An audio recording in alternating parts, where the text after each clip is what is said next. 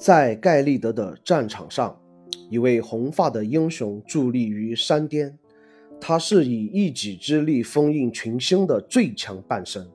山下汇集了交界地的英雄豪杰，他们相聚于此，同战神厮杀，只为给他带以荣耀的死亡。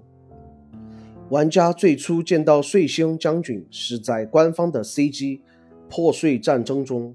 由于缺乏相关信息的介绍，彼时的将军在玩家心中留下的印象并不好。一方面来自于他 CG 中站姿与义父在天守阁时的样子十分相似，而另一方面，在 CG 中与他决战的女武神，怎么看都像是在故事中以弱胜强的那一方，也像极了在游戏中奔跑向 BOSS 的玩家。然而，等到游戏出来以后，玩家才发现上当了。这波只能说老贼不愧是你。此时再去看看 CG，就又说得通了。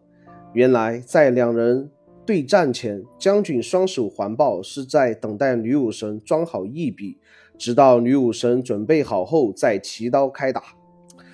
从这一点上看，将军在开打前就已经赢了。而伴随着游戏的推进，将军的形象在玩家心目中也逐渐的丰满起来。这里简单说下笔者的游玩体验：在经历盖利德各种恶心的毒爪怪物折磨后，到达了红狮子城。原本以为又将迎来一场恶战，却惊讶地发现，在大赐福外，竟然还有这样一片和平地带，有这么多友善的 NPC。挨个对话后，得知原来这里马上要举办祭典，而祭典的目标正是杀死最强半神拉塔恩。这时心中就有疑问了：这里这么多的 NPC 是怎么回事？难道大家要先打一场，决出胜负后由冠军去挑战拉塔恩吗？总不可能是大家一起上吧？就这样在疑惑中等待祭典的开始。在祭典开始之前，我们先聊聊碎星将军的故事。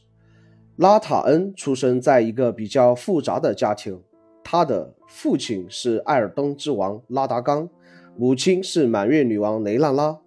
从人类的角度来看，拉达冈似乎并不是一个称职的父亲。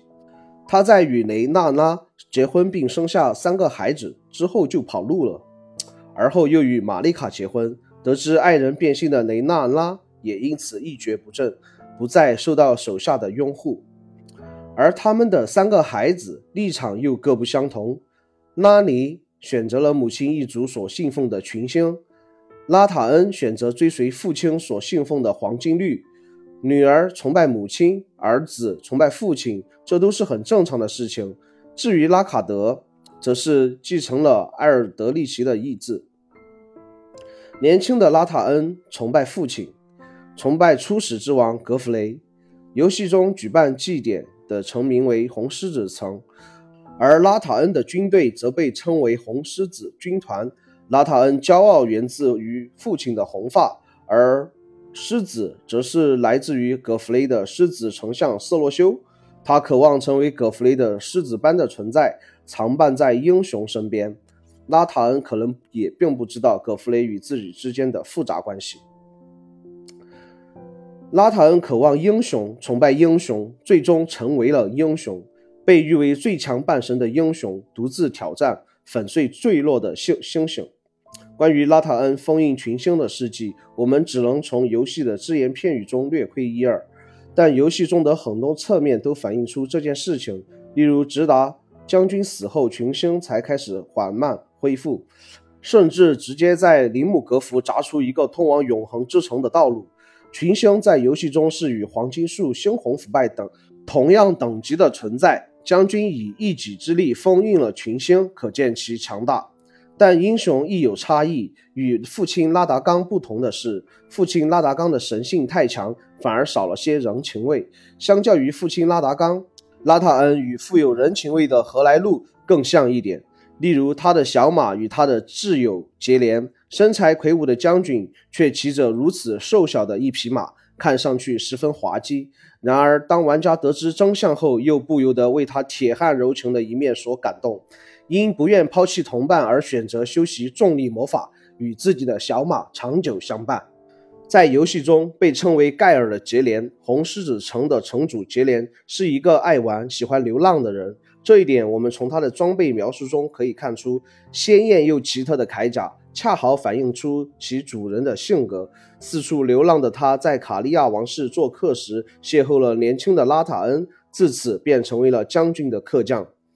而那自由自在的浮萍，最后受到情谊和约定的束缚，他也因此毅然选择留在红狮子城，践行自己与将军之间的诺言，等待着将军解脱那一天的到来。直到褪色者来到，为将军带来荣誉的死亡之后，杰连才选择离开，重新成为那自由自在的浮萍。